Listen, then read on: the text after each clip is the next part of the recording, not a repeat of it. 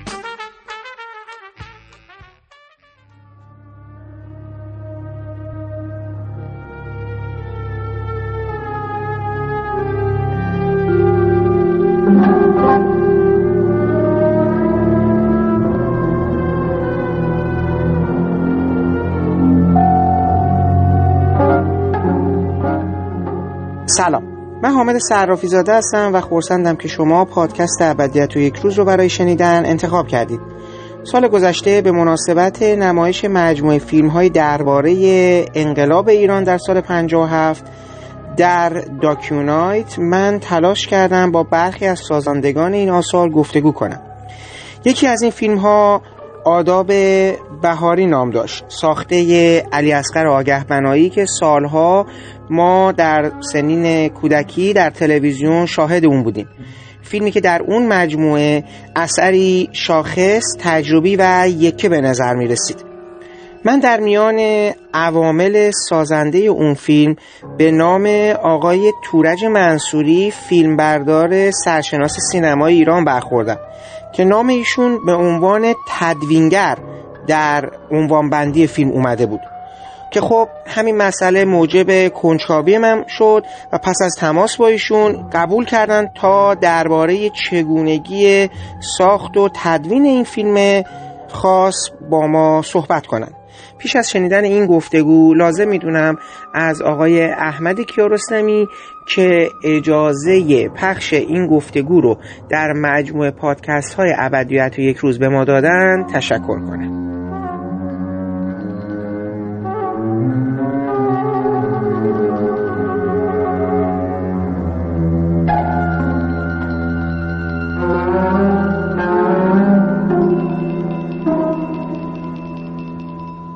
منصوری واقعا ممنونیم ازتون که وقت رو در اختیار ما گذاشتید که یه مقداری در مورد فیلم آداب بهاری و تدوین این فیلم صحبت کنیم.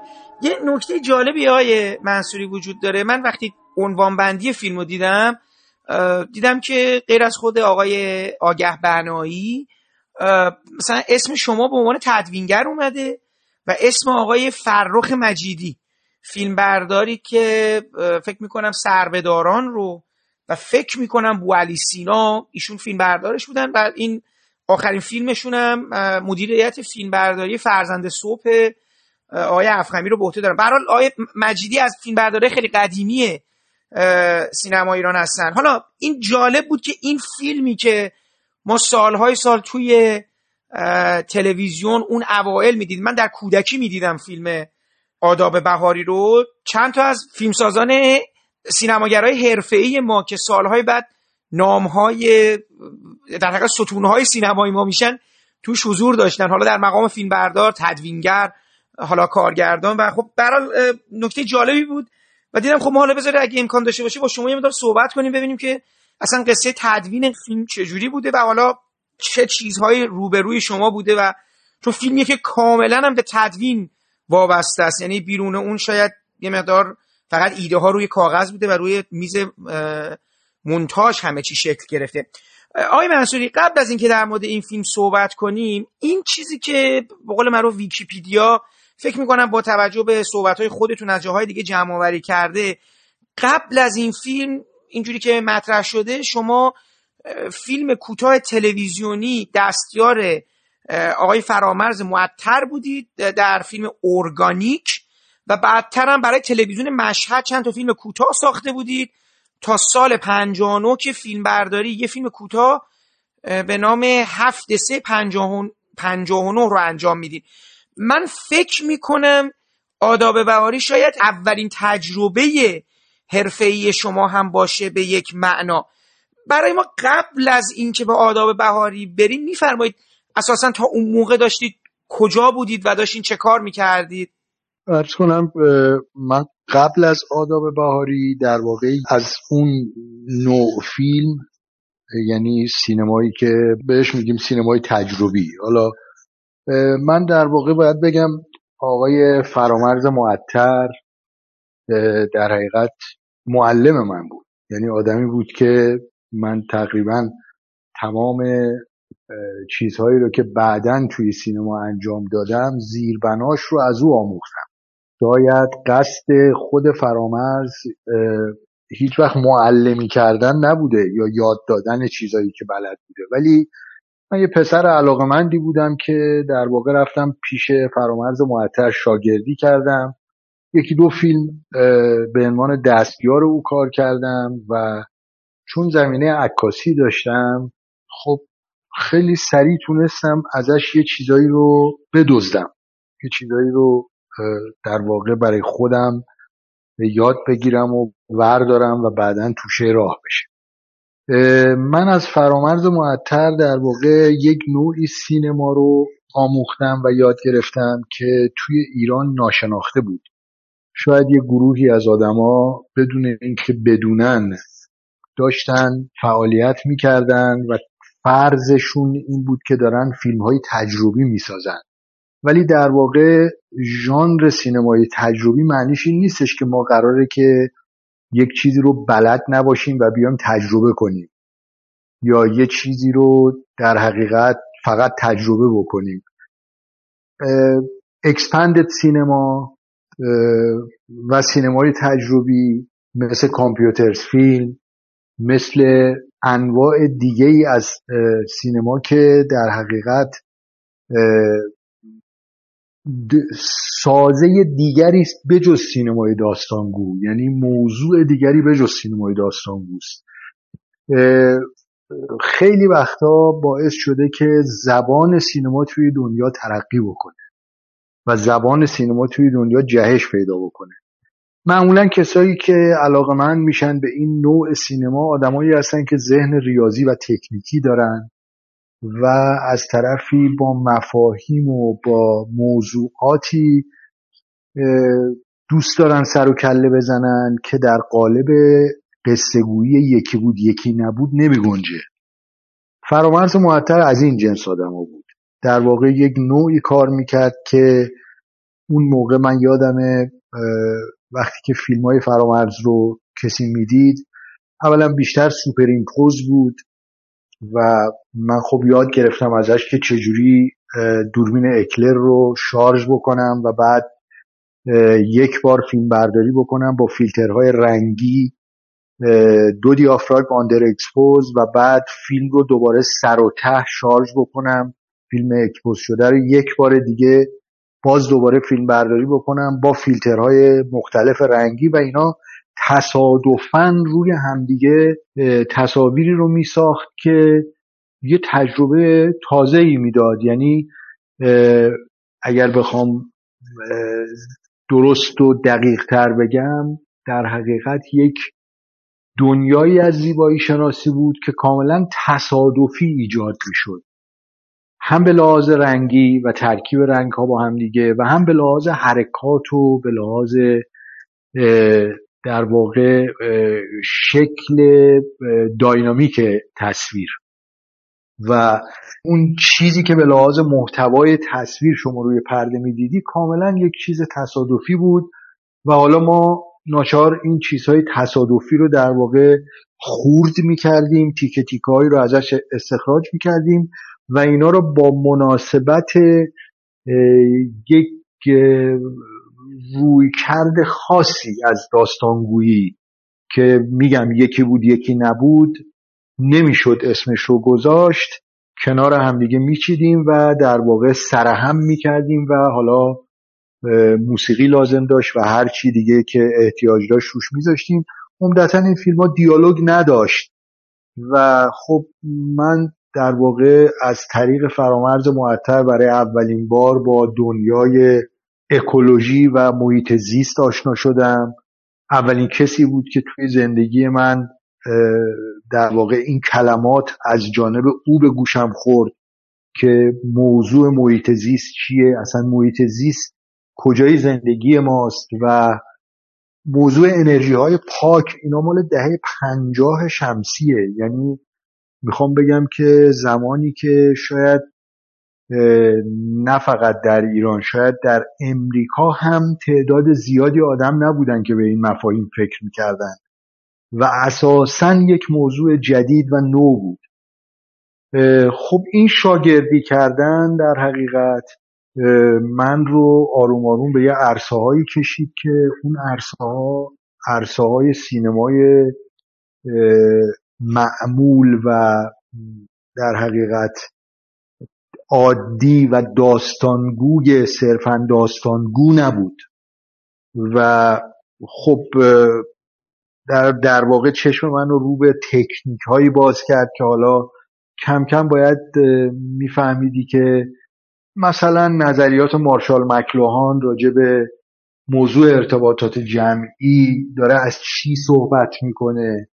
این در واقع دهکده جهانی که داره صحبتش از فکر می‌کنم مثلا اواخر دهه چهل آروم آروم باز میشه و میاد و ما حالا توی ایران کتابایی داره ترجمه میشه از مارشال مکلوهان مثل آینه های جیبی و مارشال مکلوهان یا امثال اینا که داره به وسیله انتشارات اون تشکیلات سینما و تلویزیون رادیو تلویزیون در واقع منتشر میشه و کم کم یه چیزایی در ایران داشت شکل می‌گرفت و به گوش می‌رسید و به چشم می‌خورد در زمینه سینما و تصویر و حتی یه جایی تئاتر و اینها که اینا در واقع نقطه نظرها و نگاه های تازه بود نه فقط در ایران در خیلی از جاهای دنیا.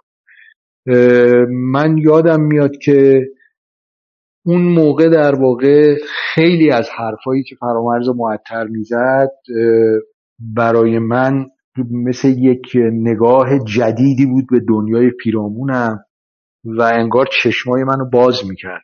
انگار گوش منو باز می‌کرد که بهتر بشنوم. خب از اینجا در واقع این مدل فکر کردن شروع شد. شاید این سرنوشت که نهایتا من به عنوان فیلم بردار توی سینما بیشتر موفق باشم تا جنبه های دیگه و یا آدمی باشم که جنبه های تکنیکی سینما رو بتونم تقریبا از هر نظر انجام بدم که حالا من به شما خواهم گفت. من در دورانی که آداب بهاری رو آگهمنایی ساخت قبل از اون فیلم یک multivision ساختم برای مجموعه فرهنگی آزادی که چهار پروژکتور lock شده به همدیگه در واقع sync در چهار پرده سینمای موازی کنار هم یک قطعه نمایشی رو نشون می‌داد که من فیلم برداری کرده بودم و اینها رو به گونه ای تدوین کرده بودم که موضوعات از یک پرده و از یک پروژکتور به یک پرده و یک پروژکتور دیگه منتقل می‌شد و نمی‌دونم سرنوشت اون فیلم چهار پرده مولتی ویژن چی شد ولی اون فیلم هم یکی از کارهایی بود که داستان انقلاب رو داشت توضیح می‌داد. در واقع زمان آقای حاجی جوادی این فیلم تولید شد و اون درست مصادف بود با هنگامی که من در فرهنگ سرای نیاوران عکاسی درس می‌دادم. عکاسی و فیلم برداری سینما درس می‌دادم. به هنرجویانی که می اومدن اسم نویسی می‌کردن و دو ماه سه ماه در واقع مثل کلاس های آزادی که حالا الان خیلی زیاد شده. توی اون دوران هادی اشرفی که از دوستان خیلی خوب من هست و جزو بچههایی بود که توی همون تشکیلات نیاوران. یک نشریه ای رو در مورد با خانم و یه گروه انتشاراتی بودن. و کارشناس تئاتر بود در ضمن کاریکاتوریست بود. آقای حادثه جوادی در واقع سرپرست این مجموعه بود که زیر نظر وزارت ارشاد کار می‌کرد. یک روزی در اونجا از من سوال کرد که ما یه تشکیلاتی توی موزه آزادی داریم. نمی‌تونیم راش بندازیم. تو یه بار بیا ببین می‌تونی کاری برای این بکنی. و من روز بعدش رفتم اونجا و این سیستم مولتی ویژن رو دیدم و خب از اون چیزایی که از فرامرز معطل یاد گرفته بودم تشنه این بودم که یه روزی همچین تشکیلاتی در اختیار من گذاشته بشه و بگن بیا یه کار براش انجام بده. در من 15 دقیقه فیلم ساختم. یعنی 15 دقیقه مفهوم 60 دقیقه کاره که در واقع موازی میشه با هم دیگه این 60 دقیقه و همزمان نمایش داده میشه که میشه 15 دقیقه چون روی چهار تا پروژکتور میاد. و اینا سینک کردنش به لازم مضمونی و موضوعی و تصویری و اینا یه کار پیچیده ای بود که تا اون موقع در ایران هیچ فرد ایرانی انجامش نداده بود. اون موقع یک آقای پروفسور الان اسمش رو دقیق شاید به خاطر نیارم ولی ظاهرا پروفسور بریج بود اسمش. یک فردی بود لهستانی که ایشون اومده بود این تشکیلات رو اینجا درست کرده بود زمان شاه و خودش هم برای اینجا برنامه سازی می‌کرد. این آقا در واقع از ایران رفته بود بعد از انقلاب و تمام تشکیلاتی هم که اینجا داشت در واقع وسایل و لوازمی که مربوط به تولید بود مثل سینکرونایزرها و غیر که هم برده بودن و معلوم نبود که چی شده. توی اون دوران شلوغی های اوایل انقلاب در واقع اومده بودن حتی مثلا این سیستم ها یک synchronizer الکترونیکی داشت که به وسیله نوار magnet اینا با هم دیگه sync می‌شد. ممکنه یه ذره حرفای من پیچیده باشه نمی‌دونم چقدر قابل درک حرفام ولی به حال من میگم اینا رو کسانی که یه ذره آگاهی داشته باشن از نظر فنی حتما متوجه میشن. دستگاه هایی که موسیقی باش ضبط می‌کردن دستگاه های مثلا 24 باند 18 باند 16 باند 8 باند غیر که نوارهای دو اینچی یا یک اینچی می‌خورد روشون.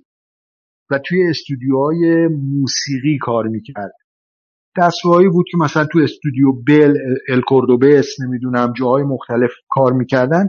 یک دستگاه 24 بانده در موزه آزادی بود. که این دستگاه در واقع وظیفش این بود که با این پالس هایی که روش ضبط شده بود مثل یه حالت در واقع کامپیوتری که از یک نوار magnet داره استفاده می‌کنه فرمان می‌داد به پروژکتورهای مختلف که در چه لحظه کدوم یکی چه کار بکنه. کدوم روشن بشه کدوم خاموش بشه و ما دو تا اتاق multivision اونجا داشتیم. یک اتاق با 28 پروژکتور فیلم و اسلاید و یک اتاق در واقع یک سالن و یک سالن هم با چهار پروژکتور 35 میلیمتری که من قرار شد برای اون به اصطلاح سیستم مولتی ویژن چهار پروژکتور 35 میلیمتری فیلم بسازم که فیلم ساختم. و یادم نریشنش رو ایرج رضایی گفت موسیقیش موسیقی انتخابی بود. متنش رو خود من نوشته بودم و همکارانی هم که با هم کار کردن محمد صفوی بود که بعدها یکی دو تا چند تا فیلم سینمایی هم ساخت. و یکی از دوستان دیگه ما بود که در مشهد کار تدوین می‌کرد توی تلویزیون. بعد از این کار و در واقع آشنایی که حالا به دلیل کار با فرامرز معطر در تلویزیون. من با بچه های تلویزیون داشتم. آقای آگه بنایی از طریق یکی از دوستان من معرفی شد به من و ما رو یک جلسه ترتیب دادن با هم آشنا شدیم. آگه بنایی آمد منزل من و ما با هم صحبت کردیم این مقدار. و خب اون موقع من هنوز کار فیلم برداری رو به صورت حرفه‌ای شروع نکرده بودم و آگر بنایی یه دو سه جمله که با هم صحبت کردیم به من گفت که جالب تو مثلا لدیتیود فیلم رو می‌فهمی چیه و من کم دیدم تو این بچه هایی که بعد از انقلاب باشون روبرو شدم کسی مثلا لدیتیود نمی‌دونه چیه و تو برام جالبه اینا. میای این فیلم رو مونتاژ کنی؟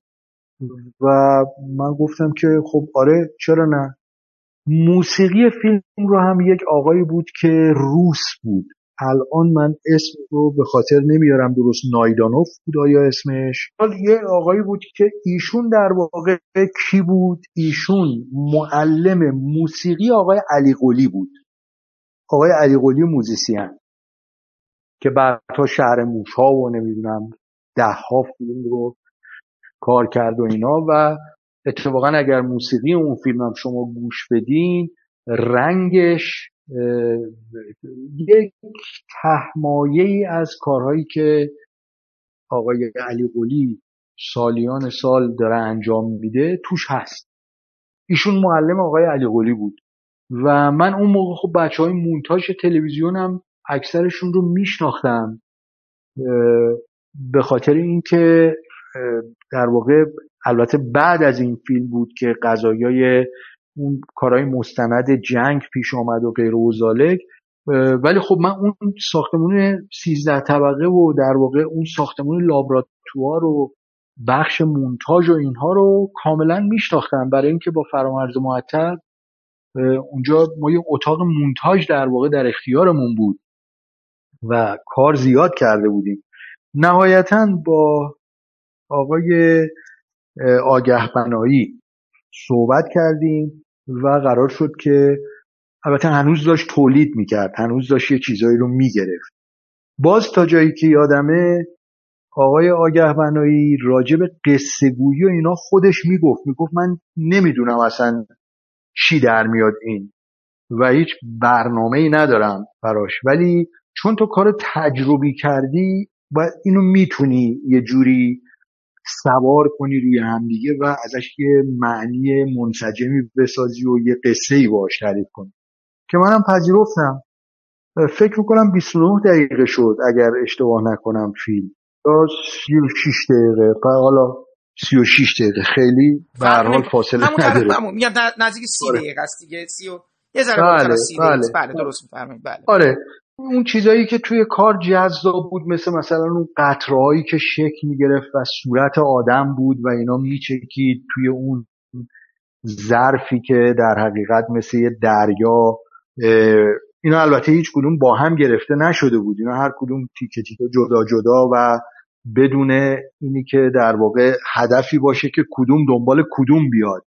گرفته شده بود. ولی خب تمامش عرصه های تکنیکی و ویژوال افکت بود. ما امروز خیلی راحت اینا رو می‌تونیم کار کنیم. ولی توی اون روزگار اینا به این سادگی حاصل نمی‌شد. رئیس لابراتوار تلویزیون اگر اشتباه نکنم اون زمان مرحوم عالمی بود. بعد از عالمی شاهروخ آمد. اون موقع عالمی بود اکبر بود. و خب من یکی از اون چیزایی هم که خیلی دوست داشتم و خیلی همیشه با هیجان دنبال می‌کردم موضوع optical printer بود. باز optical printer هم از اون چیزایی بود که من در کنار فرامرز معطر یاد گرفته بودم. یعنی یک در واقع optical printer اون موقع یک تشکیلاتی بود که تلویزیون ملی ایران یک دستگاه از این در از این وسیله رو از Oxberry امریکا خریداری کرده بود که این جزو مثلا سه تا یا چهار تا نمونه ای بود که توی دنیا با این عظمت ساخته شده بود. یک Oxberry چهار head که چهار تا دوربین و چهار تا پروژکتور همزمان می‌تونستن در واقع نگاتیو رو به intermediate و intermediate رو به duplicate و به پوزیتیو و بالعکس تبدیل بکنن fade کنن dissolve کنن superimpose کنن و انواع و اقسام تروکاژ ها و چیزایی که اون زمان transition هایی که الان میگم هر بچه مثلا دوازده سیزده ساله می‌تونه با یه لپتاپ اینا رو ایجاد کنه و خیلی هم ساده است. یعنی هیچ کاری نداره دیگه. ولی اون موقع اینا فریم به فریم باید روی مواد خام حک می‌شد.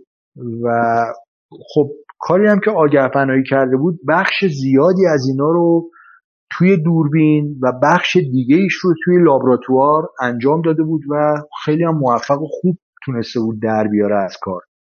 یعنی توی اون زمان در واقع من نمونه های دیگه ای در ایران سراغ ندارم تا این اندازه موفق و خوب کار شده باشه نتیجتا من نشستم پای مونتاژ این فیلم و چیزی که حاصل شد فکر می‌کنم نتیجه شاید مثلا نزدیک به 20 روز کار باشه 20 و چند روز کار باشه که با باند موسیقی در واقع من فیلم رو بریدم و سعی کردم که در توی این مجموعه انسجام داستانی هم به وجود بیاد. منتها داستانی حالا با همون شکل روایی تصویر. برای که نه دیالوگی در کار هست و نه قصه گویی داره قصه ای تعریف می‌کنه.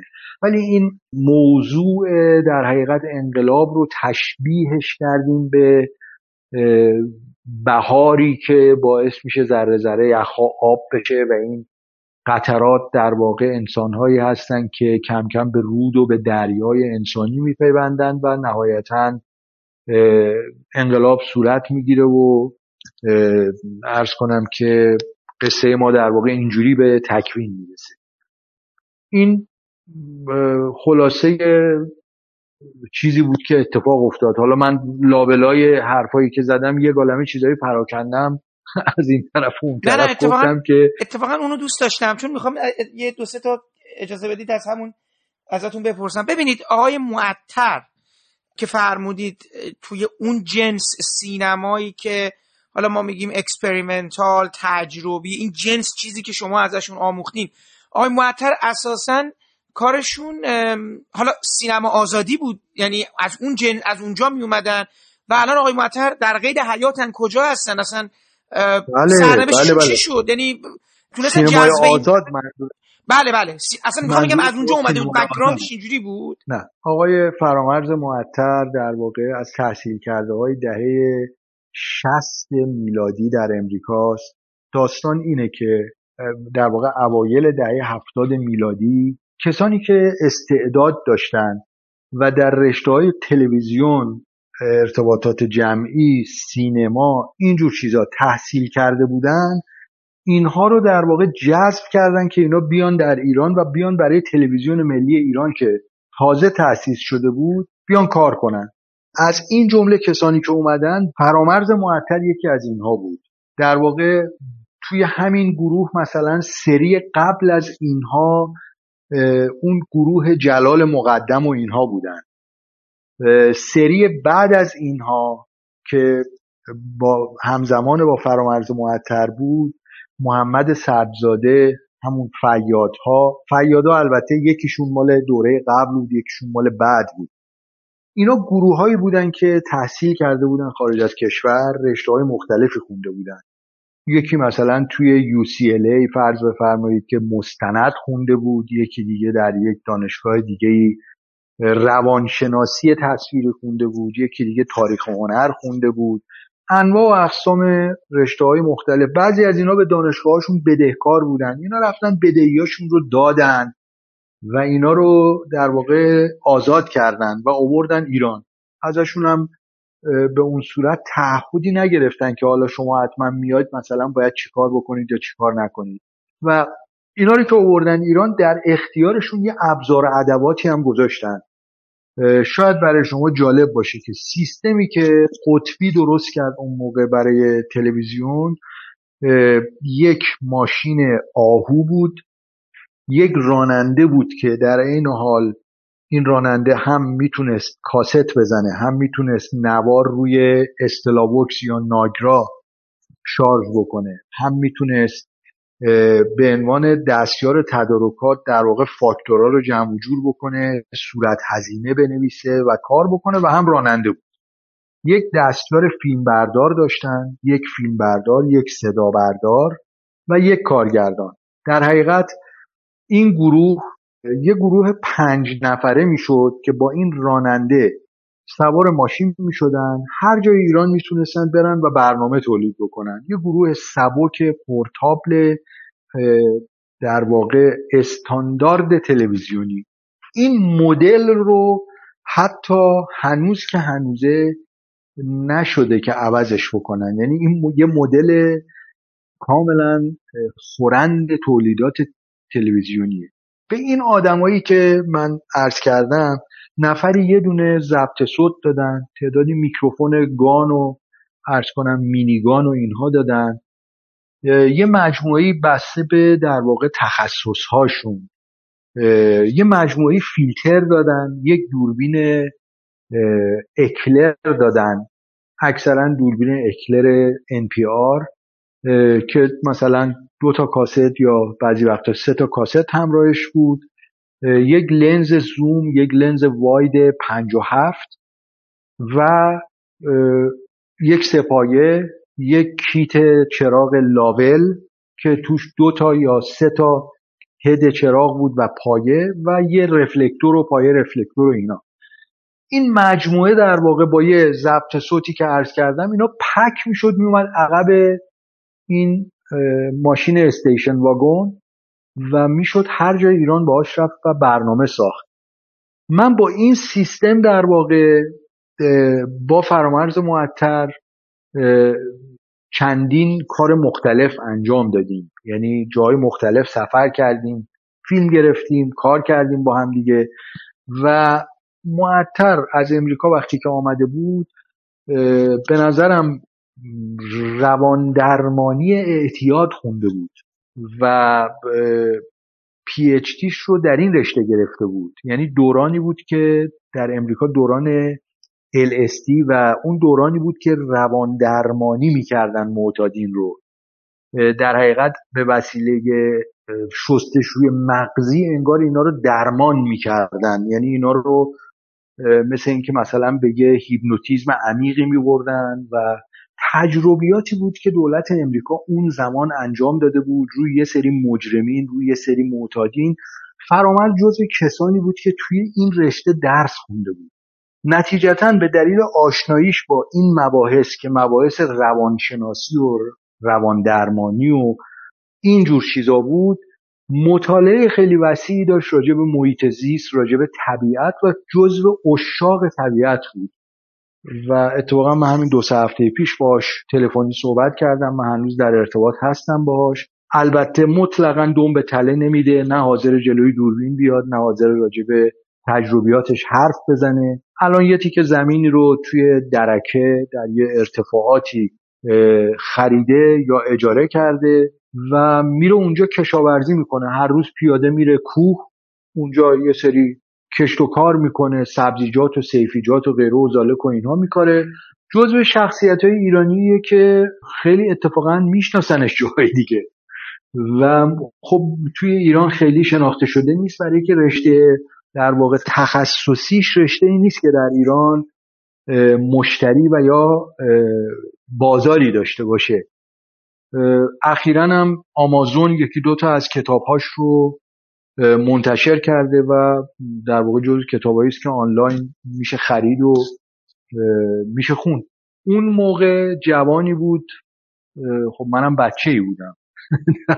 در که در واقع خود من خیلی خیلی زیاد ازش آموختم. میگم همیشه هم من گفتم در هر هر جایی هم که صحبت کردم همیشه گفتم اولین معلم من فرامرز معطر بود. و من خیلی ازش واقعا یاد گرفتم. خدا رو به همین واسطه ما تونستیم یک کوچولو حداقل من خودم بیشتر در مورد ایشون بدونم. آقای منصوری شما خودتون کی تشریف می‌برید آمریکا بعد از انقلابه برای ادامه تحصیلتون یا همون قبل از انقلاب این اتفاق افتاده بود؟ نه نه قبل از انقلابه اینا قبل از انقلابه منتها من دو دوره در واقع فرامرز یک دوره بعد از انقلاب دوره خیلی کوتاهی من با فرامرز دوباره برگشتیم با همدیگه یک هم هایی کردیم که کاری در واقع انجام نشد. حاصل بعدش جنگ و اینا اتفاق افتاد و در واقع من دیگه وقتی که برگشتم بیشتر کار مستقل انجام دادم. و اینا اون تجربه ها و این مسائل مال دهه پنجاه و قبل از انقلابه. آیا انصوری ما حالا از همه کسانی که درگیر این پروژه بودن یه سوال اصلی تر هم می‌پرسیم چون می‌خوام ببین اصلا خودتون تجربه این قضیه چجوری بوده. شما موقع انقلاب یعنی بهتر بگم در فاصله بین 56 تا 57 ما دیگه یواش یواش یواش آرام آرام همون قطر قطره هایی که توی فیلم آداب بهاری هست مقاطع زمانی تظاهرات ها و اینا زیادتر میشه تا می‌رسیم به دیماه و شهریور و بعدش دیماه و رفتن شاه و دیگه 22 بهمن انقلاب میشه 57 شما کجا بودید؟ شما کدوموری بودید شما جز انقلابیون بودید شما داشتین خودتون تجربه فیلم برداری داشتید چون الان خیلی هم می‌پرسم. الان خیلی دوست داریم بدیم اون روزا کجا بودن و داشتن چه کار می‌کردن؟ یعنی چون مرات هم تو تلویزیون بودین داشتین تصاویر رو می‌دیدین خبر میومده می‌خوام ببینم کجا بودید و موضع خودتون چطوری بود نسبت به اتفاقی که داشت میافتاد؟ بله. نه ببینید آداب بهاری در واقع بعد از انقلاب بله. ساخته اون, اون که مال سال 60 60 تموم میشه. اینجوری که من دیدم 1982 که سه سال بعد از انقلاب فیلم تموم شده. بله بله. من زمان انقلاب ایران نبودم. زمان انقلاب در واقع از یعنی سال در حقیقت پنجاب و نه فکر می‌کنم. من برگشتم ایران. یعنی میلادی در واقع فکر می‌کنم میشه 1980 اگر اشتباه نکنم. 1981 بعد بشه حالا این ور دیگه. 80 من آره ژانویه من برگشتم ایران که بعدش در واقع من دیگه ایران بودم. یکی از اولین کارهایی که اینجا من کردم این بود که بر اساس یک سری اخبار و صفحه حوادث روزنامه و اینا که از گذشته مونده بود یه خبر کوچکی بود در یک روستایی به نام بنفش تپه حوالی گرگان که دو تا پسر بچه در واقع زمستان میرن برای که نفت بیارن و توی راه اینا گم میشن و یخ می‌زنن. یه خبری بود خبر خیلی چند سطری کوتاه. این بعدها دستمایه یک فیلم شد که من ساختم. اون فیلم رو متاسفانه با بیمهری کامل نابودش کردن. ولی اون داستان در واقع اون داستانی که من بهش توجه کرده بودم همزمان مورد توجه تعدادی از هنرمندان نویسندگان و عرض کنم اینها قرار گرفته بود و آقای رهگذر نه رهگذار آقای رهگذر یک رومانی نوشته بود به نام اگه بابا بمیره که بعدها شد فیلم جاده های سرد. هسته اصلی اون قسم از اینجا داره میاد حالا با یه بله بله, بله. خب من در واقع خیلی از کسانی که بعدها مسئولینی شدن در سینما و اینا اون موقع در تلویزیون بودن و خیلی بسیار بسیار با بیمهری کم لطفی و با خشونت هستن برخورد کردن با من. بابت این فیلمی که من رفتم و برای تلویزیون مشهد ساختم. توی این فیلم مرحوم انوش ارجمند همکاری کرد با من هم بازی کرد و هم کمک کرد به من. تعدادی از دوستانی که در واقع توی این فیلم جمع شدن کمک کردن بعدها حالا هر کدومشون از یه جایی سر در آوردن و کاری کردن دیگه. و با یکیشون مثلا انوش ارجمند بود که ما دوستی خیلی عمیق و خوبی هم بینمون پیش آمد و تا پایان عمرشم ادامه داشت. عرض به خدمتتون که من وقتی که برگشتم در واقع انقلاب شده بود. مادرم چشمش رو می‌خواست عمل بکنه. اون موقعم عمل آب مروارید چشم یه عمل خیلی پیچیده و عجیب و غریبی بود که مثلا 6 روز باید بیمار در بیمارستان میخوابید و دکترای زیادی هم در ایران نبودن که این عمل جراحی رو انجام می‌دادن. مثل امروز با لیزر و نمی‌دونم اینا انجام نمی‌شد. من به خاطر جراحی مادرم اومدم ایران. به خاطر اینکه ما فقط دو تا برادر بودیم و پدرم هم خوب سالها پیش فوت شده بود. تو پنجاه سال پنجاه فوت شد پدر من. اردیبهشت پنجاه. مادر در واقع خیلی دلش می‌خواست که یعنی میترسید از این عمل از این عمل آب مروارید وحشت داشت. و من در واقع اومدم که 20 روز ایران بمونم که ایشون جراحی بشه و بهبود پیدا بکنه و بعدم برگردم. یعنی همه زندگیم اون بر بود. نیاورده بودم هیچ. یه چمدون خیلی مختصر بستم. برای 20 روز اومدم ایران. زمانی که جنگ شروع شد من ایران بودم. اون جایی که الان همت شده. الان بزرگراه شهید همته هنوز ساخته نشده بود اونجا. یعنی بزرگراه همت هنوز ساخته نشده بود. به شکل امروزی هنوز راه نیفتاده بود. یه بخشایشو صاف کرده بودن یه بخشایی رو مثلا شنریزی کرده بودن اینا. من یادم دقیقا همون سر سرای زرابخانه داشتم به طرف منزل می‌رفتم که او آژیر قرمز شد و شروع جنگ بود. یعنی اون درست لحظه شروع رو یادمه کاملا.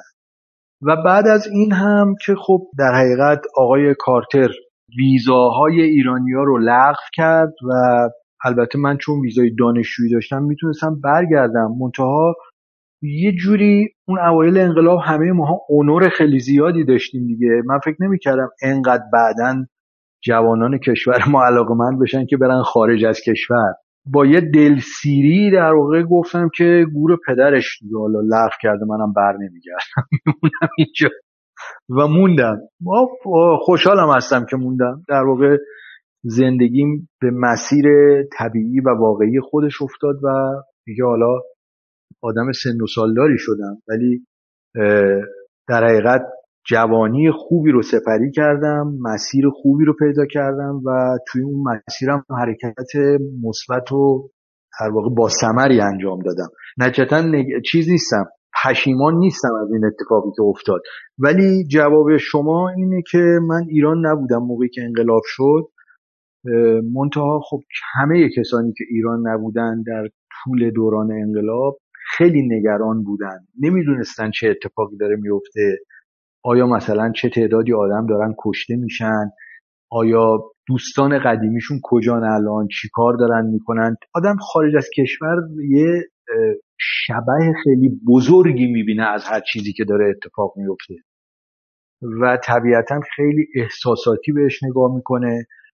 من اون آهنگ برادر مهربونه برادر غرق خونه برادر کاکلش آتش فشونه رو میشنیدم و زارزار گریه می‌کردم و نمی‌دونستم اصلا برای چی دارم گریه می‌کنم. ولی احساساتی می‌شد دادم دیگه. شما دلیلی پشتش نداشتی ولی احساسات کاملا قلیان می‌کرد. احساس می‌کردی که الان پیش دوستات نیستی. حالا اونا چی کار دارن می‌کنن؟ کجا هستن؟ چقدر در تهدید زندگیشون یا نیست؟ ولی تو جزو اونا نیستی الان. یه حس چیز دیگه یه حس در واقع دوری از وطن قربت و اینا رو شما می‌تونی بفهمیدی. خیلی خیلی خوب می‌تونی بفهمید حالا ببینید آقای مسعود اینم من بگم ما خیلی خوشحالیم که ما خوشحالیم که شما با توجه به تمام این مرارت ها و سختی ها و به حال تمام این مدت خیلی قطعا با راحتی نبوده. ولی همین که موندید و یه مجموعی از محصولات هنری خوب زندگی ما رو در ساختشون نقش عمده ای داشتید و بدون اون جور دیگه ای می شده ما خوشحالیم که شما موندیم ولی خب میگم اگر می‌رفتید و بر نمیگشتید خب ما از یه چیزایی محروم می‌شدیم. شاید هم شما زندگی بهتری میداشتین شاید هم نمیداشتین. ما نمی‌دونیم دیگه. آدم به قول پدرم کتاب زندگی چاپ اول داره دیگه. یعنی چاپ ما هیچی نمی‌دونیم. بله. داره جلو میره چاپ دومی نداره. ولی به حالا به حال آقای منصوری به شما اونجا به حال داشتین تصاویر انقلاب از طریق شبکه های خبری یا به حال انجمن دانشجویانی بودن نمی‌دونم یه همسنفی بودن یه سری آدما بودن داشتین تعقیب می‌کنین و یه احساسی داشتین که بس این چیزی که میفرمایید این احساسات شما با یه جور نگرانی و به قول معروف استراب گره خورده بود. چون نمی‌دونستین داره چه اتفاقی توی مملکت میفته اون موقع مثل الان واتساپی نبوده تصویرام که اینترنتی نبوده خبرام که تلفن هم می‌خواستی می‌زنید حالا کسی گوشی رو برداره نداره اینا فکر کنم هم من حدسم اینه حسابی شما به حال نگران ایران بودید هر چی داشته رخ می‌داده. خب سنتون پایین بوده و فکر می‌کنم دقیقا همین بی اطلاعیه خیلی براتون استراب آور بود اون زمان. بله همینطوره همینطوره. یعنی ما هر چیزی که در ایران اتفاق می افتاد و مثلا با یه فاصله ای توی اخبار می‌دیدیم منتها خب واقعا نمی‌شد فهمید که این چقدرش درسته چقدرش راسته چقدرش واقعا حقیقت داره و چقدرش دروغه یا یه پرهیب خیلی دوری بود از واقعیت. بخشیش هم آمیخته می‌شد با تخیل ما با تخیلی که حالا توی ذهن خودمون یه فانتزی داشتیم از اون چیزی که باید اتفاق بیفته و خب سعی می‌کردیم که اون اتفاقات رو تطبیق بدیم با اون چیزی که ما فکر می‌کنیم داره میشه. طبیعتا یه, یه چیز یه پروسه هیجان انگیز و با استراب و در این حال خب تلفن هم یه موضوع عجیبی بود. یعنی تلفن کردن به ایران هم به این سادگی نبود. شما باید از طریق اپراتور ایران رو می‌گرفتی. و بعضی موقع ها ما در واقع صحبت صحبت زمانیه که حتی مثلا پول تلفن برای دانشجو یه ذره می‌تونست دردآور باشید برای دانشجویی که از طریق مثلا ظرفشویی و کارگری و بارتندری و بعضیا که حالا بعضشون بهتر بود. ولی عمدتا دیشواشر و باسبوی و اینا بودیم دیگه. ما حالا توی مناطقی که زندگی کرده بودیم یه مقداری هم کار مزرعه می‌کردیم. توی مزرعه خب درآمد بیشتری داشت. اون موقع من مینیموم سالری دو و 99 بود. یعنی ساعتی دو دلار و 99 سنت. الان نمی‌دونم ساعت چنده. حتما خیلی بیشتره.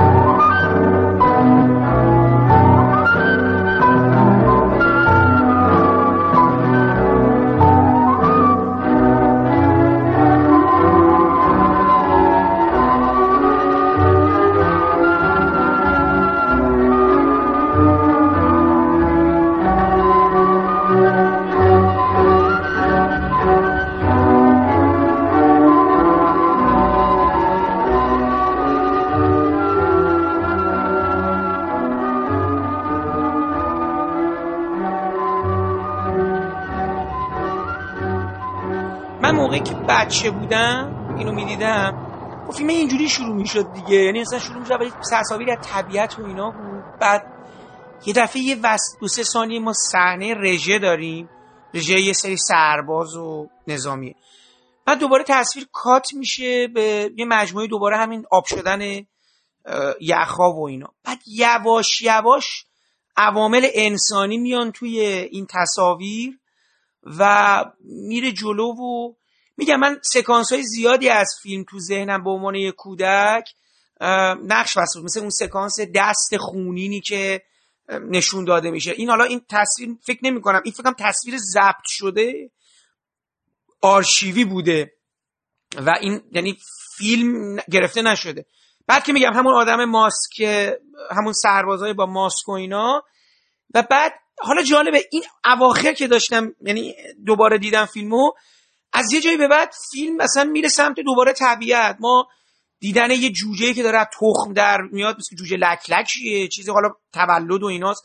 بعد الان دقت کردم مثلا یه دفعه یه جایی از فیلم آخرا یه سری آدم آدمایی که رو به تصویر ایستادن. یعنی تو دوربین نگاه دارن می‌کنن.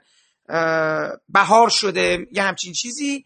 و خب دیگه اون تصاویر پرنده های سفیدی که روی تصاویر میاد و خیلی میگم اثر تجربیه که ما در این سطح با این اندازه کمتر یا شاید بگم اصلا دیگه ندیدم کسی توی ایران توی سطح رسانه تلویزیون بره طرفش. حالا با قوت ها و ضعفاش و اینا فیلم کاملا تجربیه و هیچ کسی این کار رو نرفت طرفش. یادتون از آیا چیزی هم بود که به دلایل محدودیت حالا تکنیکی فنی ازش گذشته باشید. یعنی خودتون دوست داشتین کارهایی بکنید ولی امکانش پدید نیومد تو این تجربه. من وقتی وارد این ماجرا شدم تقریبا فیلم برداری تقریبا که نه در واقع فیلم برداری این کار تموم شده بود. و یه مقداری راش وجود داشت یه مقداری کار وجود داشت. بعضیاش بعضی از این بخشای در واقع تکنیکی مثل ماکت بود که بعدها کامل شد. یعنی بخشای خیلی کمی البته. بقیهش هم کامل شده بود اصلا. یه چیزایی از آرشیو بود یه چیزایی بعدا اضافه کردیم باز از آرشیو. خب اون موقع اصلا نگاه به موضوع تصویر ساختن و سینما و مقوله تلویزیون و اینها خیلی با الان متفاوت بود. خیلی متفاوت بود. بدیهیه که یعنی ما بعد از اون دوران بعد از اون دوران اوایل انقلاب که یه همچی کارایی انجام شد و ساخته شد و مثل همین نمونه آداب بهاری دیگه هرگز و هرگز اصلا انگیزه سرمایه گذاری روی چنین کارایی به وجود نیامد. و آدمایی هم که این تیپ کارا رو می‌کردن دیگه حال و حوصله اینجور کارا رو نداشتن. ذره ذره در واقع از اون نگاه تجربی خیلی هنرمندانه و خیلی به آرمانگرایانه شاید. از اون نگاه ها تبدیل شد به یک نگاه های کاربردی. یعنی ما تو دوره های بعدش کم کم مثلا قصه های مثل کار و اندیشه رو می‌بینیم توی تلویزیون یا چیزایی که مربوط به طرح کاده کار و دانش. و تلویزیون کم کم میره به طرف اینی که از یک مجموعه هایی مثلا استفاده بکنه که اون مجموعه ها قراره که جامعه آینده رو بسازه. یعنی میره به طرف از اون نگاه در واقع خیلی خالص هنرمندانه ای که امکان بروز داشت. کم کم عبور می‌کنه. میره به طرف نگاهی که اون نگاه نگاه کاربردی کار و دانشیه. و آروم آروم آروم آروم در واقع قصه ها هم به همین ترتیب میاد توی سطوح انگار که تلویزیون میشه مرکز آموزش. و اگر سرگرمی هم داره تولید می‌کنه کم کم سرگرمیش هم شکل آموزش به خودش می‌گیره. به طوری که دیگه الان دیگه شما تلویزیون تماشا هم نمی‌تونی بکنی. بسکی که داره با تحقیر با مخاطبش برخورد می‌کنه. اون موقع برای مخاطب یه ارزش خیلی بیشتری انگار قائله. و انگار که مخاطب ولی نعمتشه. ولی الان تلویزیون خودش رو ولی نعمت مخاطب می‌دونه. خب طبیعی و بدیهیه که دیگه از اینجور کارا ساخته نمیشه. مدیرانی هم که توی تلویزیون نشستن و دارن الان تصویب می‌کنن و تایید می‌کنن و در واقع پول میدن به برنامه سازا که حالا بعضیاشون فامیلاشونن بعضیاشون دوستاشونن و برنامه های مزخرف سطح پایین و ابلهانه درست می‌کنن که همه شدن مشتری جم و نمی‌دونم. شبکه های مبتزل ترکی و غیر و طبیعیه. دیگه معلومه. اتفاقا به دلیل اینی که امثال فیلم مثل آداب بهاری ساخته نمیشه در واقع این رسانه از سکه افتاده. حالا ممکنه الان دیگه اصلا زمان اینجور کارا هم نیست. ولی خب کارای همین زمان. ولی کارای همین زمان. به هر حال آداب بهاری این دوران. منظورم الزاما همون آداب بهاری نیست. خب آره دیگه ساخته نشده. این نگاه تجربی تقریبا از تلویزیون به طور کامل رخت بربسته. اون افرادی هم که اینجور نگاه ها رو داشتن در واقع پناه بردن به مراکز دیگه ای از فیلمسازی. اون مرکز سینمای پرسن تجربی هم که وابسته به ارشاده و درست شده اونجا یه مقداری از اینجور فعالیت ها داره میشه اما خب برای اونجا هم در واقع می‌خوام بگم این نوع فیلمسازی اصلا صرف نمی‌کنه. اونا هم الان در واقع باز دنبال یه سیاست هایی در ساخت و ساز هستن. ولی آداب بهاری حاصل یه دورانیه که هنوز سیاستی وجود نداره برای ساخت و ساز. یعنی هنرمنده که میاد یه چیزی رو تصویب می‌کنه پاش میسته و بعد می‌سازه. ببینید آقای منصوری من فکر کنم اینجوری بوده قصه دقیقا نکته درستی رو شما میفرمایید. آداب بهاری محصول سه چهار تا موضوعه. یکی خود انقلابه یکی همین چیزی که تلویزیونه. بعد جوان یعنی یه ذهن جوان آماده تجربه. من مطمئنم شما برای اینکه این تصاویر رو کنار هم قرار بدید احتمالا ساعت ها بیدار نشستید و می‌خواستین به یه اصلا اینکه می‌خواستین این تجربه کنی خودش خیلی جالب بوده برای شما. یعنی به عنوان یه آدمی که یعنی تن داده بودید به یه تجربه ای که احتمالا برای خودتونم این نوجویی بدعته این بدی بودنه یه کاری بوده که می‌خواستین یه کار جالبی بکنید برای خ... یعنی خودتون چون جویای این قضیه بودید جویای این تجربه بودید و می‌خواستین یه جور ذوق هم بکنید تن دادید و فکر کنم با خیلی با دل گشاده و بدون اینکه احتمالا خیلی به وجوه مالی قضیه اینکه حالا مثلا چقدر تاثیر مالی می‌تونه برای شما داشته باشه و اینا تن دادید. کلا می‌خواستید تجربه بکنید با یه سری تصاویر آرشیوی یه موسیقی که ساخته شده. اسم اون آهنگسازم شما فکرم درست گفتین. این وانکو نایدانوفه. و حالا جالب است. من نمی‌دونم بله. فکر کنم یه موسیقی احساس میگم این یه قطعه ساخته شده ای از مثلا یه آهنگساز روسی مثلا بوده که حالا مثلا پیدا شد و بر اساس اون مثلا ایده بر اساس این timing این موسیقی شکل. مثلا نمی‌دونستم مثلا ایشون استاد محمد رضا علی قلی بوده و خیلی ممنون که اینو گفتید.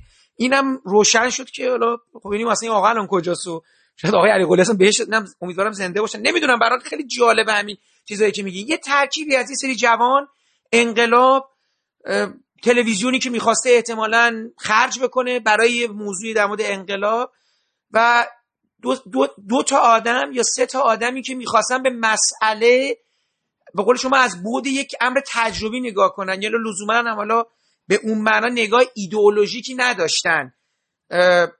که حالا یه دیدگاهی داره فیلم. به حال داره یه نکاتی رو ذکر می‌کنه در مورد انقلاب و روندش و اینا. ولی یه جور میگم اصلا شروع ماجرا که کلید می‌خوره و ایشالله من بتونم با خود آقای آگه بنایی هم صحبت کنم اینکه چی شد طبیعت رو نقطه قرار داد و حالا این سوال من دارم از شما. فیلم نمایش داده شد و به حال تلویزیون چون که پخش کردنش برای مدتی. واکنش اون زمان به شما چطور بود آقای منصوری؟ حتی شما دو نفری با هم تدوین کردین چون اسم دو نفر با هم اومده توی تدوین. یعنی داشتین با هم کار می‌کردی این چجوریه و بگید واکنش ها چطور بود؟ والا ببین واکنش ها که آخه خیلی طبیعی و معمول بود. یعنی اون موقع هر کاری که ساخته می‌شد این شکل نمی‌شد که بلا فاصله بعدش یه نقدی راجبش نوشته بشه نمی‌دونم کسی چیزی بگه. خیلی شلوغ پلوغ بود.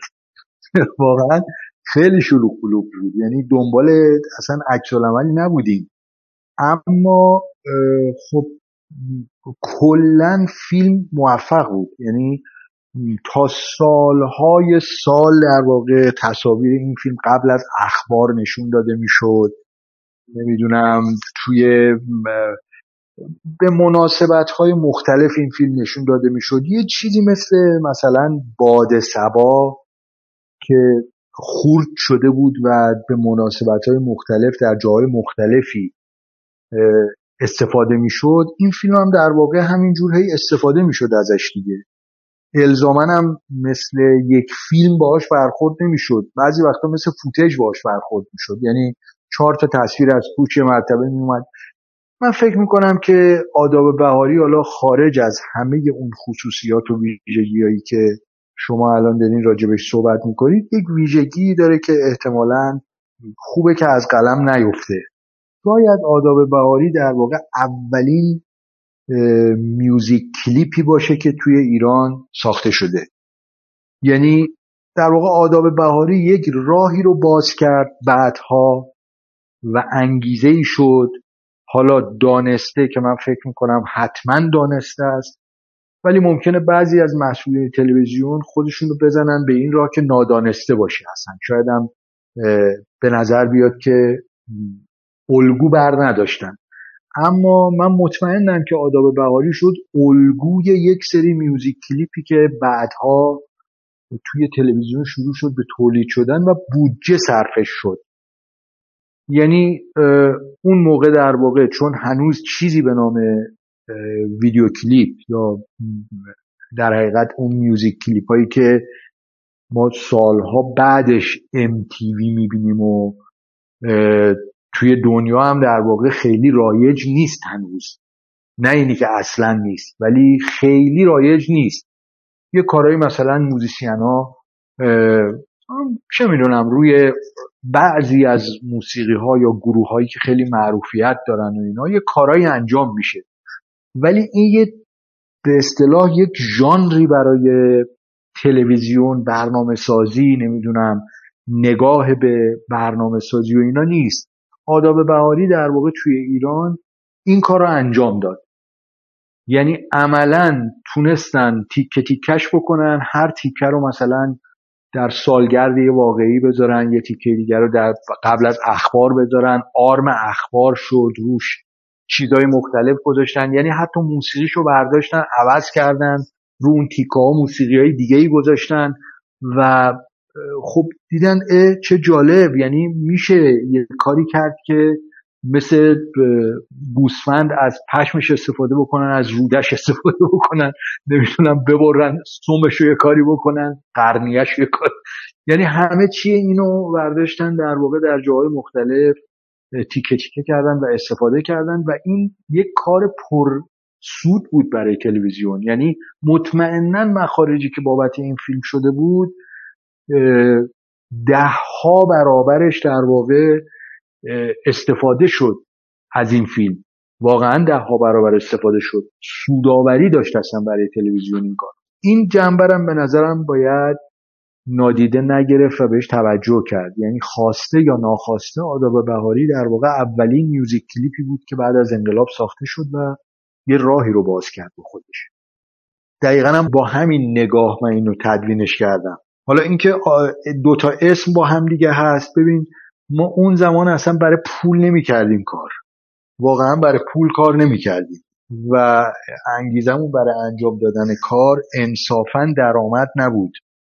انگار که مثلا سینما یک عرصه که مثل مثلا یه جور عرصه مقدسیه نباید آدم ازش درآمد داشته باشه یا اصلا به درآمدش فکر نمی‌کنه.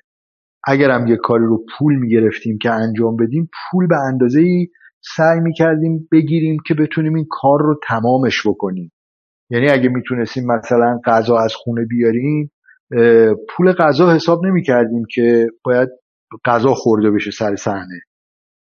می‌گفتیم خب غذا رو میاریم یا اگه ماشینی زیر پامون بود با این ماشین این ور اونور می‌رفتیم یه جا فکر نمی‌کردیم این ماشین بنزین لازم داره و پول بنزین این ماشین رو باید از این کار در یه گروه کارمندای تلویزیون بودن. اون موقع هم بیرون از تلویزیون خبری نبود. هنوز فیلمسازی راه نیفتاده بود و فقط تلویزیون بود دیگه. جای دیگه ای نبود اصلا. نه وزارت ارشاد در واقع مرکزیتی داشت برای تولید. یه اداره کل تولید فیلم و عکس و اسلاید بود که کاملا خفته بود و بعد از انقلاب این در واقع مرکز مرکزی بود که تو دوره قبل از انقلاب و اوایل انقلاب تولید خبر می‌کرد. فیلم های خبری می‌گرفتن و از این جور کارا می‌کردن. یا مثلا در ارتباط با میراث فرهنگی چیزایی درست می‌کردن. چیزایی خیلی ساده ای من جمله کسانی که تو این تیپ فرمت ها کار انجام می‌داد برای ارشاد مرحوم سهراب شهید سالس بود دیگه. یعنی شهید سالس در واقع تو همون اداره کل تولید فیلم و عکس و اسلاید زمان شاه. بعد از انقلاب که دیگه رفت از ایران و ایران نبود. ولی اون موقع در واقع با یه بودجه های خیلی محدودی که تو این اداره کل بود اینا سفرهای کاری می‌رفتن یه سری کارهایی انجام می‌دادن و اساسا شهید سالس اونجا کار می‌کرد. یعنی تو اون اداره کل کار می‌کرد. بیشتر اون بچه هم از نزدیک میشناختنش و اون آقای پهلبد در واقع اون زمان چیز می‌کرد دیگه. حالا مشوق بعضی از این آدما بود. شهید سالس هم که همیشه ظاهرا لجبازی می‌کرد و دهنکجی می‌کرد به اینا. ولی جای دیگه وجود نداشت. یعنی انقلاب شده بود. اون وزارت فرهنگ و در واقع فرهنگ سابق که تقریبا بلا تکلیف بود یه مقداری وسیله مسیله داشت. بنیاد فارابی هنوز شکل نگرفته بود. و اون آدمایی که بعدا بنیاد فارابی رو شکل دادن همه توی تلویزیون بودن. فیلم و سریال تلویزیون بودن. آقای انوار آقای بهشتی آقای مرحوم سیف الله داد و همین عبدالله اسفندیاری ارز کنم که منوچهر محمدی توی طرح و برنامه تلویزیون بود. یعنی تو اون بخشی بود که برآورد می‌کردن. دادگو محمد مهدی دادگو اینا همه در واقع تو تلویزیون بودن. هیچ بیرون سازمان و دفتر و شرکت و دستک و نمی‌دونم وزارت خونه وجود نداشت برای فیلمسازی. نتیجتا هر پروژه‌ای که می‌خواست انجام بشه باید به صورت طرح می‌رفت تو تلویزیون طرح می‌داد حالا یا تلویزیون قبول می‌کرد یا قبول نمی‌کرد و بعدم حالا یه کارایی هم انجام می‌شد دیگه. این کار آداب بهاری رو که توی تلویزیون تصویب شد در تلویزیون اتفاق افتاد با بودجه تلویزیون انجام شد می‌خوام بگم هیچ مرکز و جای دیگه وجود نداشت و هیچ گونه نقد و بررسی و بعدم نمی‌دونم چیزی توی روزنامه راجبش بنویسن و اینها هم رایج نبود. یعنی اون موقع چیزی که رایج بود مقاله سیاسی رایج بود و فوش و فوشکاری از این گروه و اون گروه و نمی‌دونم دریوری گفتن به این ایدئولوژی و اون ایدئولوژی یعنی اینجور چیزا بود. و تحلیل و بررسی مقوله های سیاسی و غیر و کمتر از حالت مفاهیم و مطالب تند سیاسی و ایدئولوژیکی و ارز کنم که گروهی خارج می‌شد مسائل و حالا به نقد و بررسی هنری و اینجور چیزا میپرداخت. خیلی جامعه پر عجله بود و خیلی انگار که همه چیز در واقع یک صورت دیگه ای داشت. الان که حالا یه فیلم ساخته میشه ده ها نفر میشینن نقد و بررسی می‌کنن جلسات نقد و بررسی کارگردان و گروه سازنده با مطبوعات می‌ذارن گفتگو می‌کنن که خوبم هست که خیلی هم عالیه. اینا نبود اون موقع. در نتیجه شما هیچ وقت نمی‌تونستی بفهمی که کاری که کردی واقعا چقدر درست بوده چقدر تاثیر گذاشته.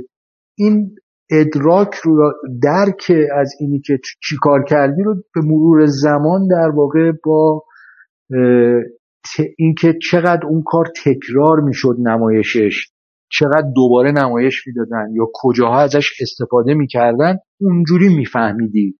که این کار کار موفقی بوده زیاد استقبال شده مردم به یاد دارن. الان انگار که دارم من راجع به مثلا یک خواب خیلی خیلی قدیمی و دور صحبت می‌کنم.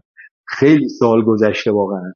من خودم هم آقای منصوری میگم اصلا دوران کودکی همین که شما میگین دقیقا یادمه.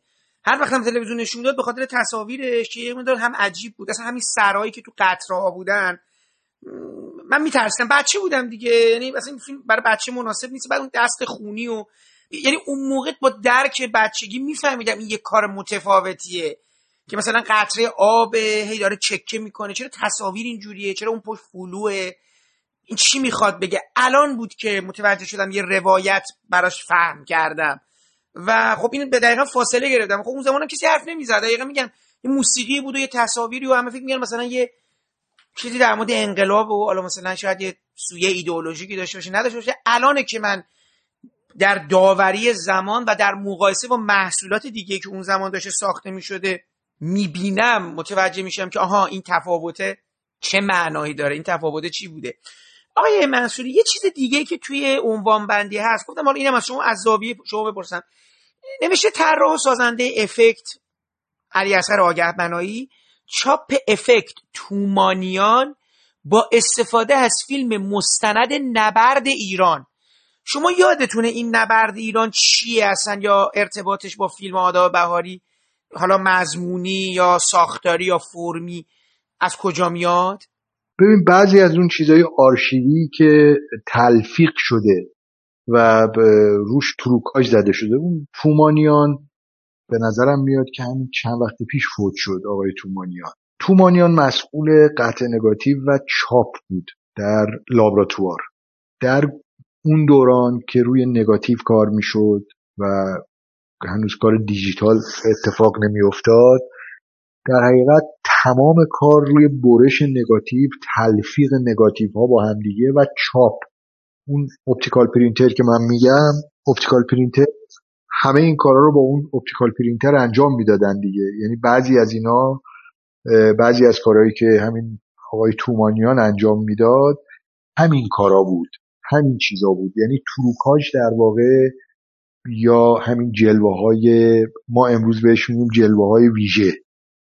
اون موقع بهش می‌گفتن تروکاژ می‌گفتن تروک یا تریک یا حقه های تصویری. حالا ما معدبانش کردیم بهش میگیم جلوه های ویژه. در واقع اون موقع مثل یه جادوگری و تردستی می‌دیدن و الان الان میگم یه ذره معدبانه شده دیگه. جلوه بهش میگن. یعنی اون ایماژ زیاد شده توش. جنبه ایماج زیاد شده تا جنبه تروک و حقه و کلک های تصویری. میگم همه چیمون اون موقع یکم بیادبی و یه ذره چیز بود. تومانیان در واقع از استفاده از اون فیلم نبرد ایران. فیلم نبرد ایران رو من الان خیلی دقیق نمی‌تونم توضیح بدم. حضور ذهن در واقع ندارم. مال خیلی و قبله و چهل و خورده ای سال چهل سال داره میگذره از این داستان. نمی‌تونم کامل به یاد بیارم. ولی به نظرم فیلم نبرد ایران فیلم مستندی بود که از وقایع انقلاب ساخته شده بود. و از فوتیج این فیلم در واقع به عنوان فیلم آرشیوی استفاده شد تلفیق شد. در یه جاهایی اینا تلفیق شده با تصاویر دیگری که ساخته شده. اینا با هم دیگه قاطی شدن در حقیقت یه تصویر جدیدی به وجود آوردن.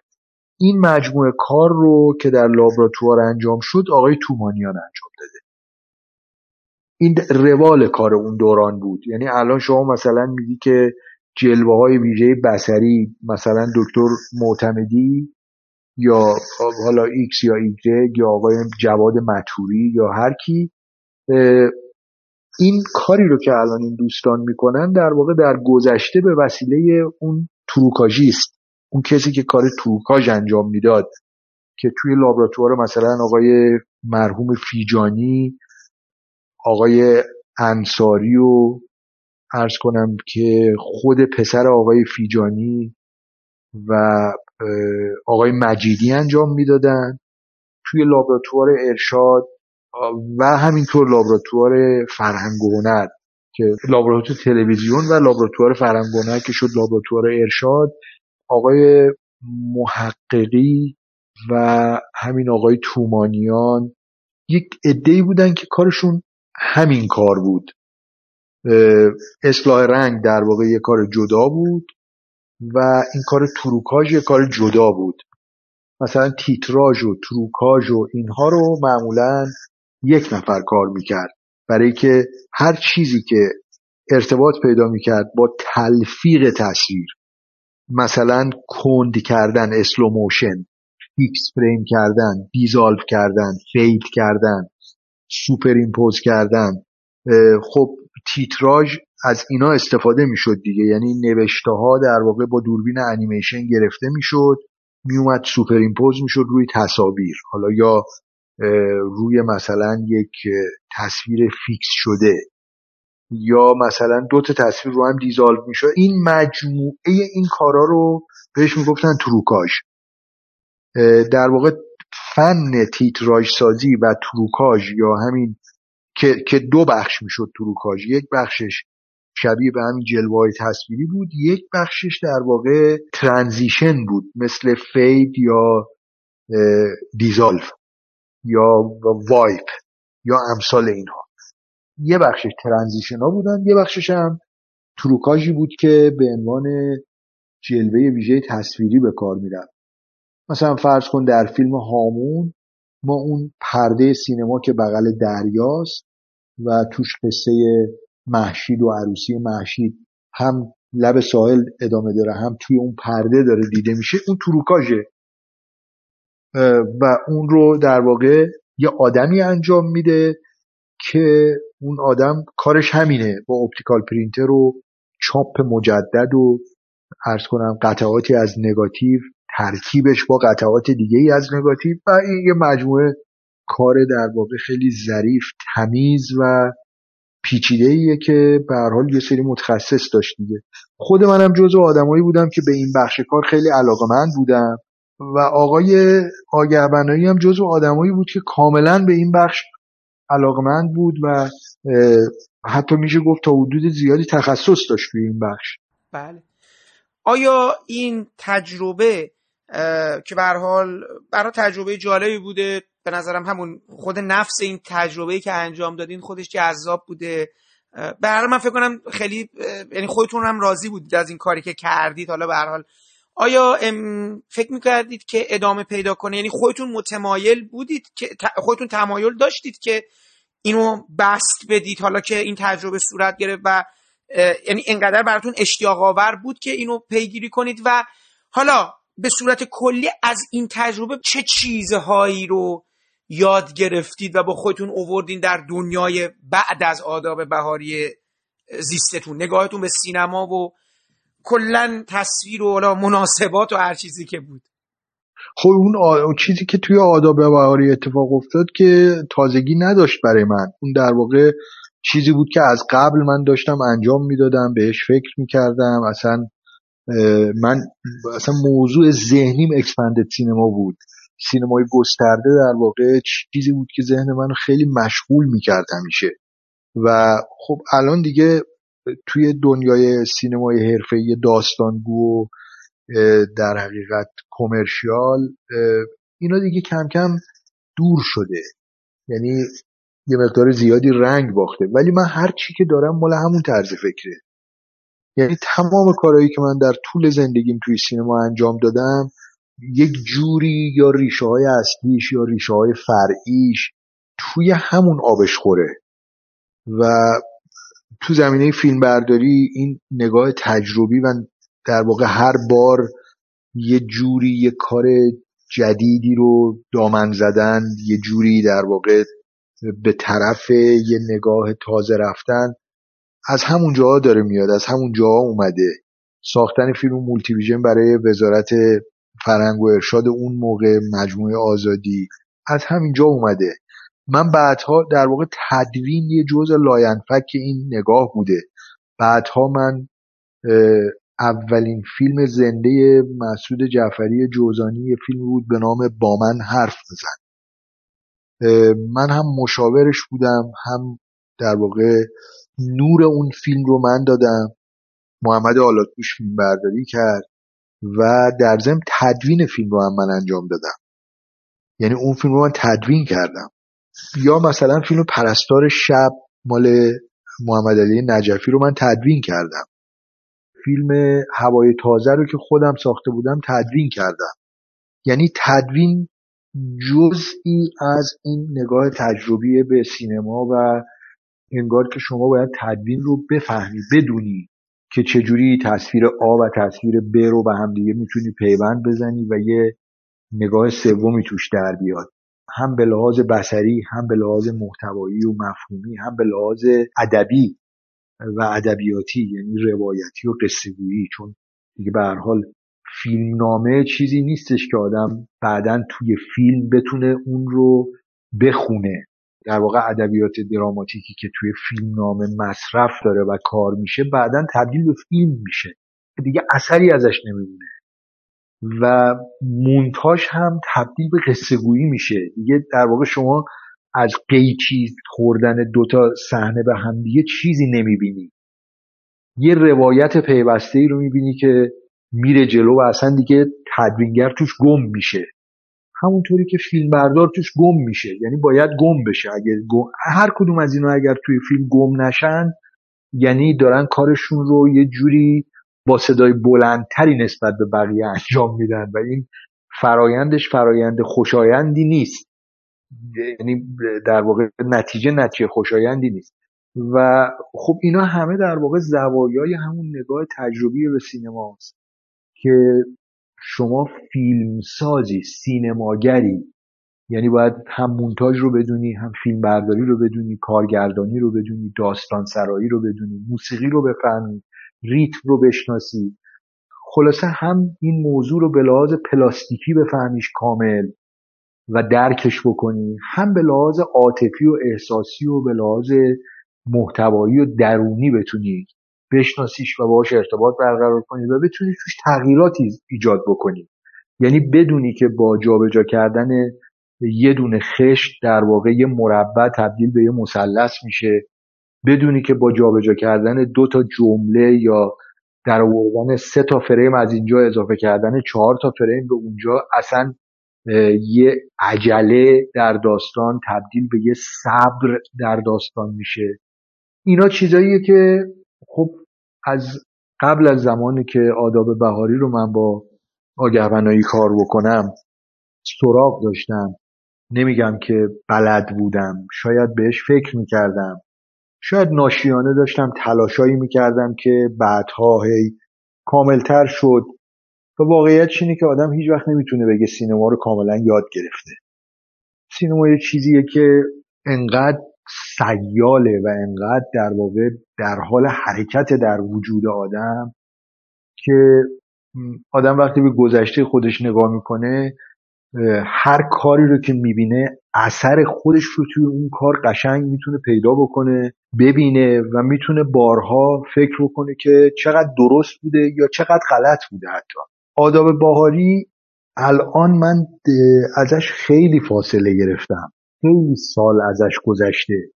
ولی خاطره و در واقع اون تصوری که ازش در ذهن من باقی مونده خیالی که ازش در ذهن من باقی مونده هنوز یک خیال خوشه. و این خیال در واقع یک خیال آزاردهنده و اذیت کننده نیست. یک خیالی نیست که فکر کنم کاش این کارو نمی کردم یا می‌تونستم بهتر انجامش بدم. نمی‌دونم می‌شد بهتر انجامش داد یا اصلا خوب انجام شده یا نه. ولی چیزی که می‌دونم اینه که یه کاری تولید شد که در زمان خودش خیلی طبیعی انگار داشت اتفاق میافتاد. کسی شگفت زده نبود ازش. ولی هر چقدر که زمان گذشت انگار که این کار کار شگفتانگیزیه.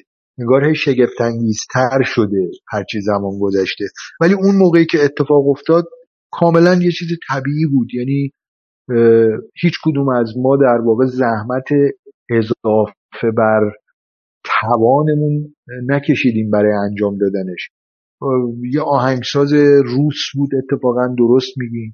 آقای نایدانوف امیدوارم که زنده باشه. نمی‌دونم اصلا زنده است یا نه. حالا علی قلی حتما ازش ارتباط یه ردی داره حتما ردی داره.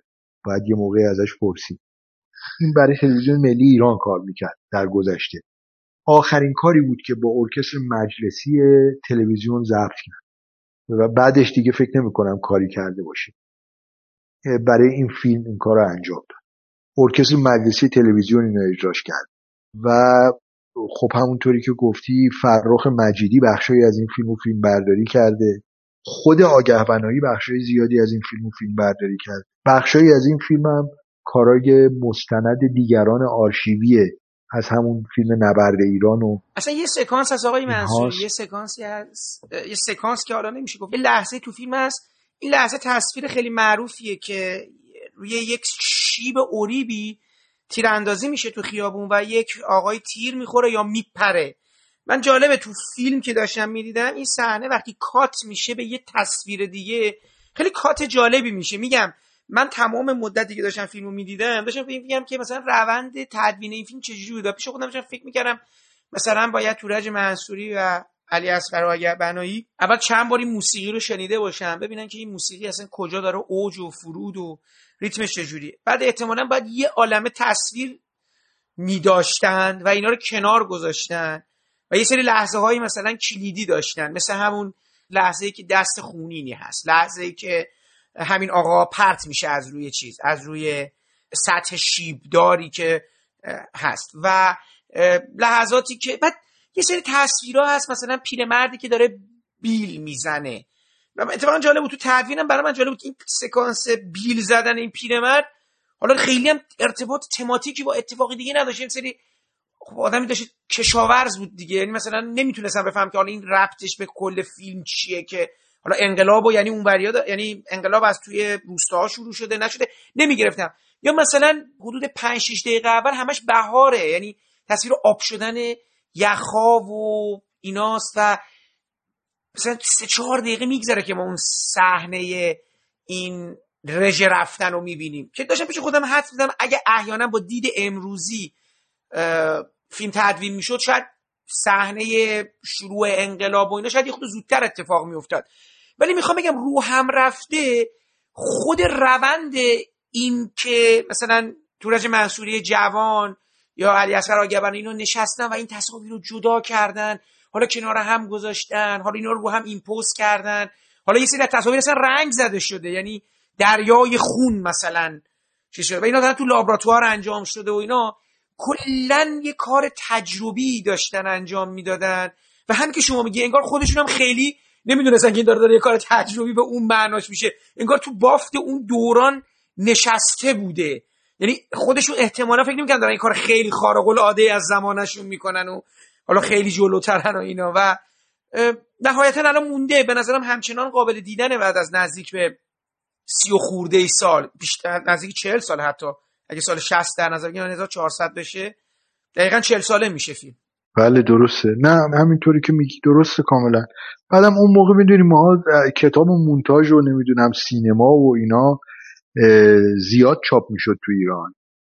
من یادمه که اکثر انتشاراتی ها مثلا راجع به مقوله های فرهنگی شوروی بعد از انقلاب هایزنشتاین نمی‌دونم فیلمسازی بدون فیلم کلوشوف نمی‌دونم به خصوص به خصوص راجع به سینمای شوروی به خصوص راجع به سینمای انقلابی شوروی و اصلا مقوله تدوین مقوله در واقع حالا این مثلا چند صدایی یا فرض فرمایید که تدوین خطی تدوین مفهومی نمی‌دونم کنتفوان ضد ضرب انواع و اقسام این تئوریایی که بعدها هم تو دانشگاه تدریس شد هم خب یه مقداری در واقع چند نفری آدم علاقمند بودن توی سینمای ایران که اینا رو دنبال می‌کردن مثل آقای جهرومی.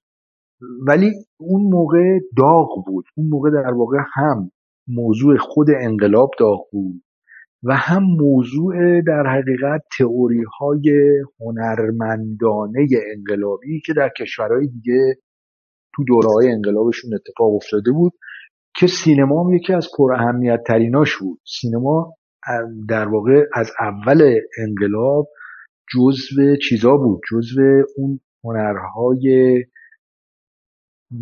قابل توجهی که همه بهش روش focus بودن. همه بهش توجه می‌کردن. به خصوص قشر روشنفکر خیلی بهش توجه می‌کرد.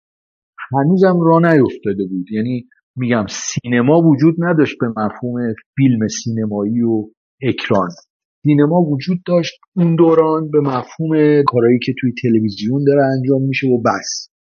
یعنی فیلم سازی مستند فیلمسازی نهایتا داستانی یا حالا چیزایی که کم کم کم کم دیگه سلطه پیدا کرد به تولیدات تلویزیون که همین مقوله های در واقع جهادی و کشاورزی آموزشی طرح کاد کار و دانش اینجور چیزا بود یواش یواش. خب اون زمینه هم کارهای بدی نشد واقعا. ما فکر نمی کردیم که داریم واقعا فیل هوا می‌کنیم. ما فکر نمی کردیم که داریم مثلا یه کارهای خیلی با اهمیتی تاریخی انجام میدیم و نمی‌دونم قرار اتفاقات خیلی عجیبی بیفته. همه ماها داشتیم تجربه های شخصی خودمون رو کامل می‌کردیم. و شاید هم شیرینی و جذابیتش همین بود واقعا. نه هیچ کدوممون اونقدر هنوز به اصطلاح چیز شده بودیم شکل گرفته بودیم که به نفر مقابلمون بگیم مثلا تو بلد نیستی من بلدم این چیزی که من میگم درسته چیزی که تو میگی غلطه. نه اینقدر خام بودیم که در واقع همش رو دست دیگری رو نگاه بکنیم و تقلید بکنیم برای کار کردن. هم استقلال فردیمون رو داشتیم هم با همدیگه کامل می شدیم و خب سینما هم دقیقا تیم ورک دیگه. سینما واقعا یه کار تیمی یه کار گروهیه که اگر آدم بهش دقت بکنه پیچیده ترین کار گروهی تمام دنیاست. یعنی هیچ کار گروهی شاید مثلا چه می‌دونم مثلا موضوع فضانوردی شاید به نظر خیلی چیز پیچیده و عجیب غریبی بیاد. ولی اگه درست بهش نگاه بکنیم الگوی سینما دقیقا یه الگوییه که اگر هر جا کار گروهی داره میشه انگار که سینما یه نمونه خیلی قابل تحلیل و قابل نمایشیه برای نشون دادن اینکه چجوری آدما می‌تونن همدیگر رو کامل بکنن. یک کاری رو بدون اینکه ارتباط حرفه‌ای با همدیگه داشته باشن شکل بدن. و مجموعه کارا تبدیل بشه به یک کار واحد.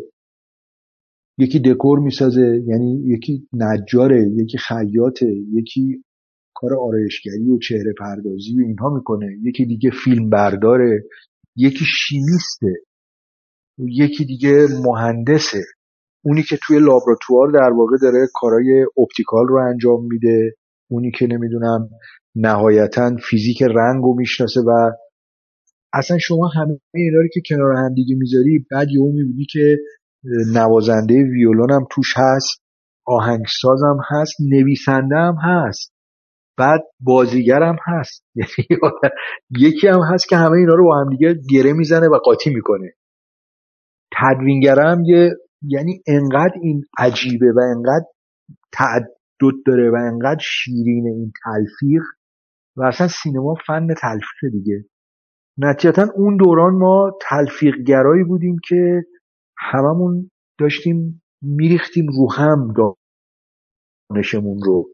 امروزه فکر می‌کنم یه ذره داریم دانشمون رو در واقع اون موقع additive عمل می‌کردیم. الان داریم subtractive عمل می‌کنیم. الان دانشمون رو داریم منها می‌کنیم از هم دیگه. دیگه تفاوت خیلی بزرگ امروز سینمای امروز ایران. با اون روزگار واقعا فکر می‌کنم اینه.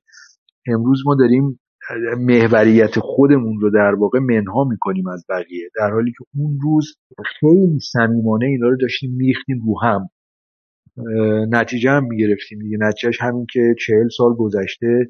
شاید مثلا یه خاطره ضعیفی هم از اون کار باقی مونده باشه. ولی تو ذهن مخاطبا هنوز هست. یعنی مخاطب اون روزگار مثل خود شما میگی بچگیم من دیدم اون کار رو. و خب این خیلی این به نظرم مزد ریالی این کار رو اگر من اون روز گرفته بودم حتما تا الان خرج شده بود. حتما خرج شده دیگه چیزیش نمونده بود. اثری از یک دینارش نمونده بود. ولی چقدر خوب پاداش این که این کارو کردم. اون مزد الان یه آدمی داره با من حرف می‌زنه که میگه من تو دوران بچگیم کلی تاثیر گرفتم از اون تصاویر و تلفیق اون تصاویر خب این خیلی خوشاینده دیگه. به نظرم مزد واقعی یه آدمی که کار هنری می‌کنه اینه. اون بچه مادیش نیست اصلا نیست. اون بچه مادی واقعا فقط برای اینه که آدم روزگار بگذرونه ولی این وچهش وچهیه که نه قابل خریده نه قابل فروشه. با دروغ و تظاهر و اینا هم به دست نمیاد. یعنی باید یه چیزی راستکی باشه تا بمونه تاثیر بذاره. و مثلا چهل سال بعد هنوز یه اثری ازش باقی مونده باشه. هنوز یه آدمایی راجبش حرف بزنن. و چقدر خوششانس می‌تونه آدم باشه که توی همچی چیزایی سهم داشته باشه. من خب خیلی خوشحالم. آدم خوششانسی هم در کل. در کل آدم خوششانسی هم و خوشحالم از اینکه این شانس رو داشتم.